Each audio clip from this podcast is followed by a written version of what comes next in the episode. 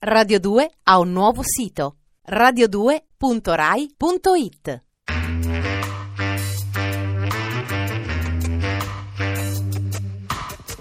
Alle 8 della sera. Il racconto delle cose e dei fatti. Going down, down. Scipione l'Africano di Giovanni Brizzi. Going up, up, up.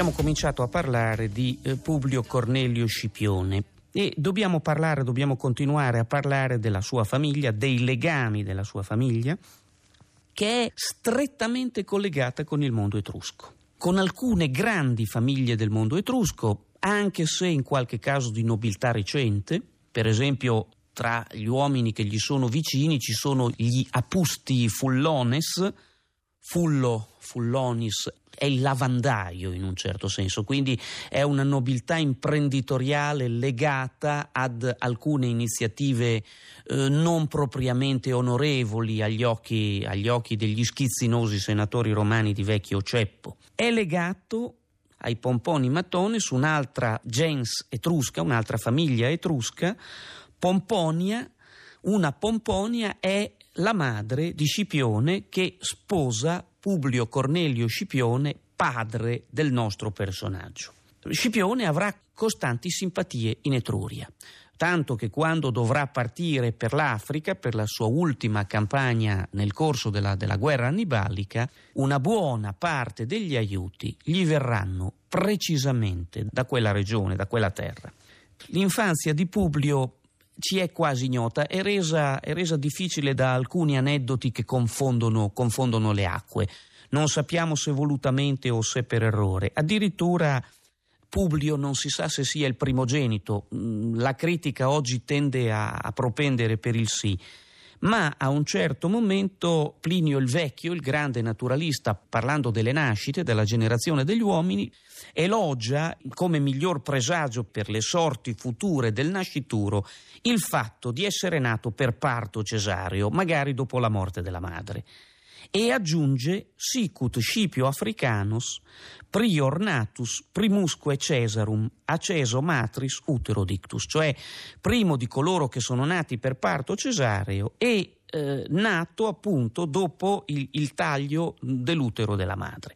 Ora noi sappiamo che Publio ha un fratello, ha un fratello minore che si chiama Lucio e o si rovescia l'ordine delle nascite oppure eh, bisogna ritenere che ci sia una seconda madre o che l'aneddoto sia del tutto falso. L'ipotesi che prevale è precisamente questa. È probabile che si sia voluto dare nel solco di quella sorta di tradizione straordinariamente importante che viene attribuita al nostro personaggio, gli si, gli si, sia voluta dare una sorta di nascita cesarea, cesarea nel senso che si dà a questo termine oggi, insomma, e non legata al parto.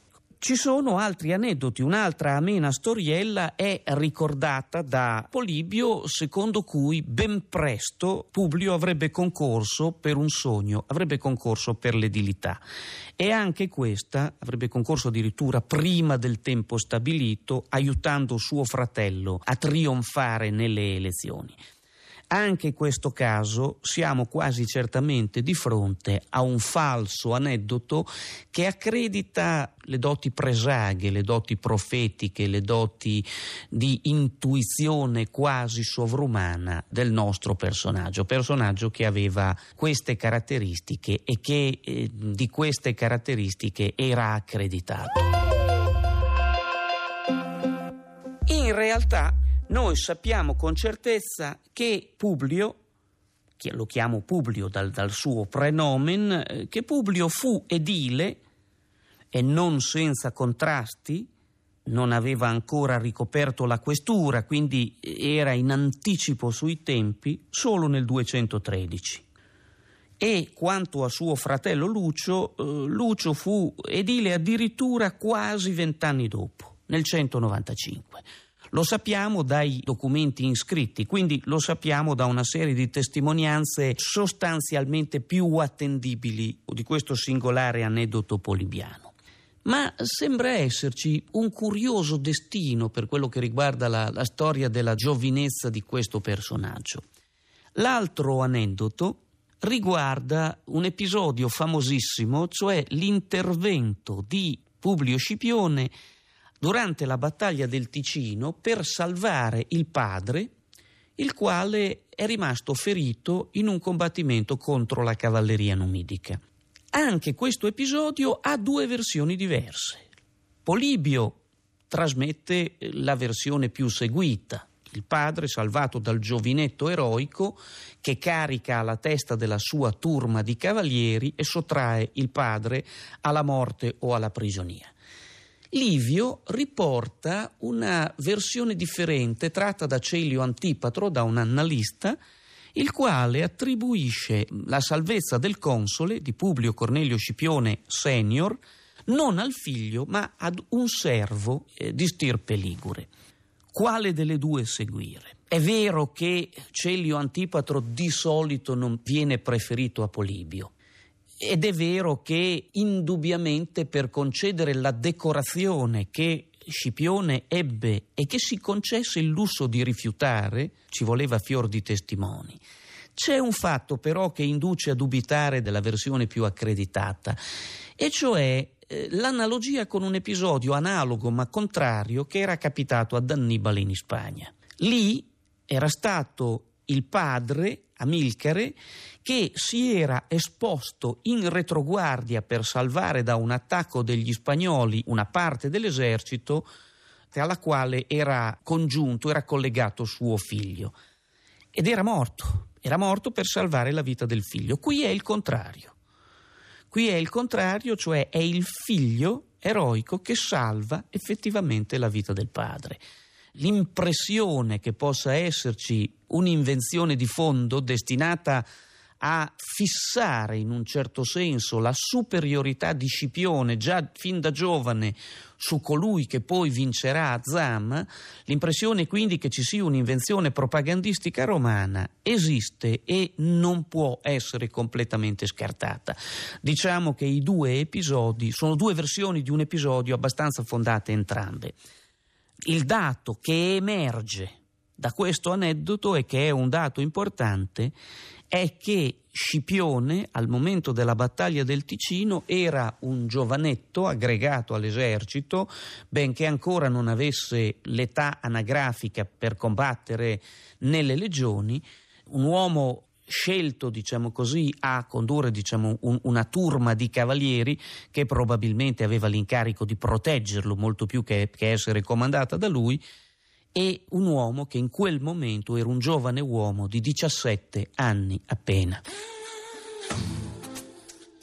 Che cosa sappiamo di lui oltre a questi tre aneddoti, mm, come abbiamo visto, piuttosto discutibili, piuttosto confusi, che eh, forse più che chiarirci le idee ce le confondono? Sappiamo che nasce all'interno di una famiglia i cui legami con il mondo dell'Italia meridionale, cui legami con il mondo greco, con eh, la dimensione mediterranea sono, eh, sono legami molto forti. Scipione vive in una città, vive a Roma, in una Roma che eh, sempre più in questo momento sembra tendere a, a, a, un'immagine di polis ellenis, cioè di città greca. Nel 229 Roma ha addirittura ottenuto questa patente in una delle occasioni più importanti della, della, vita pubblica greca, cioè alla Panegiris di Corinto, alla grande cerimonia dei giochi a Corinto, è stata proclamata polis ellenis. I greci guardano a distanza questa città, questa città che ha sconfitto Cartagine, una delle grandi nemiche del mondo greco, questa città che sta cominciando a eh, debellare anche un altro dei grandi nemici della grecità, e cioè il mondo celtico della Cisalpina, il mondo dei galli della pianura padana.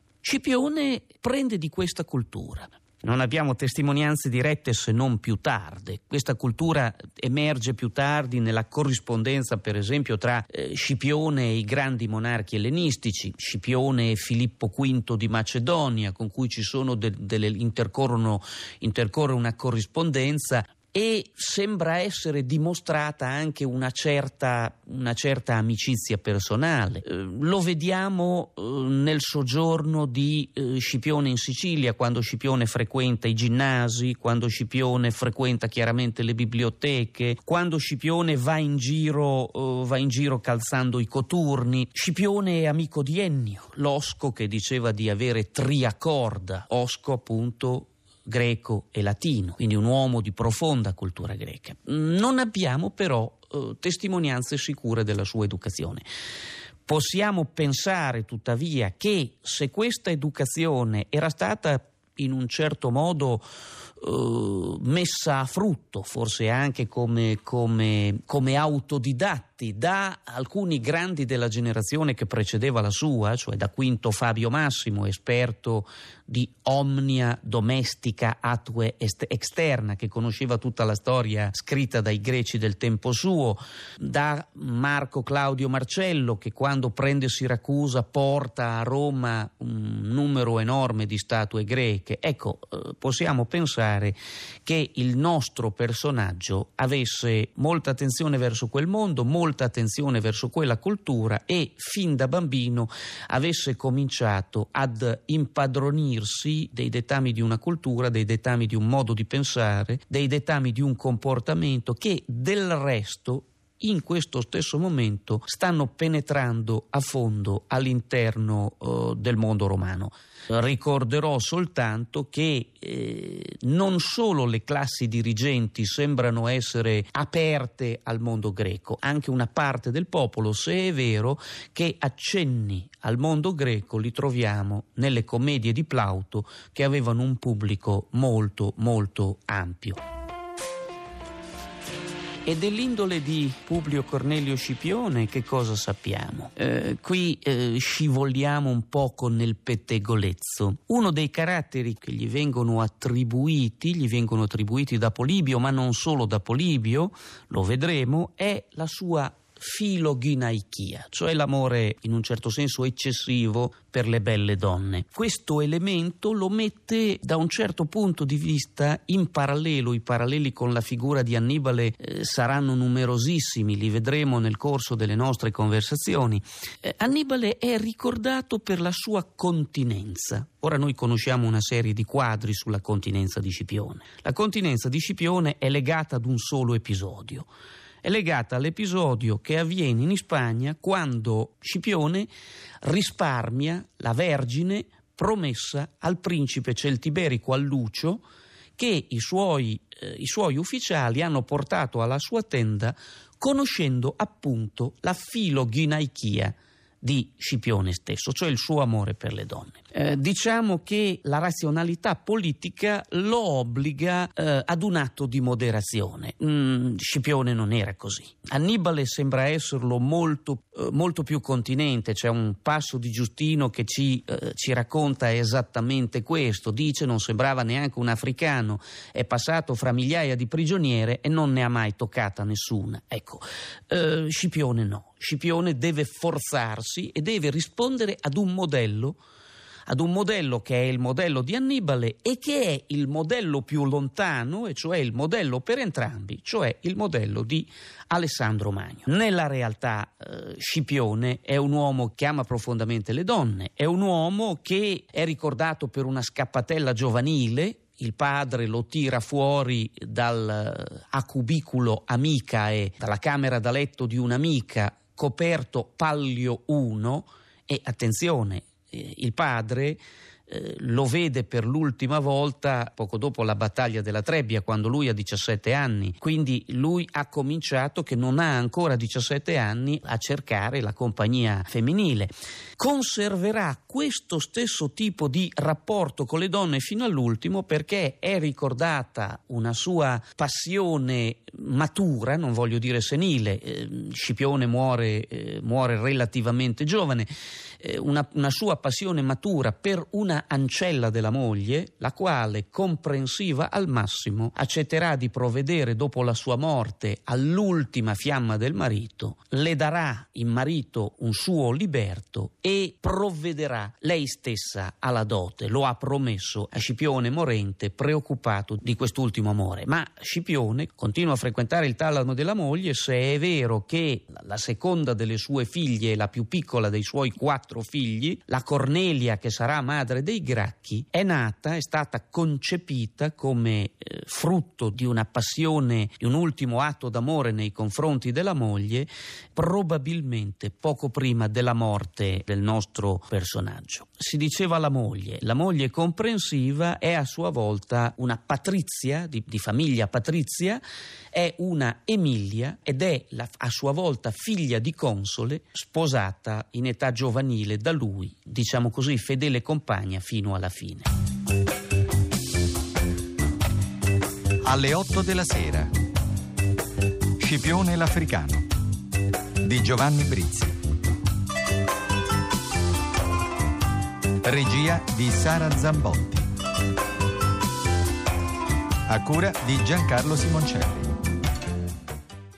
Radio 2 ha un nuovo sito radio2.rai.it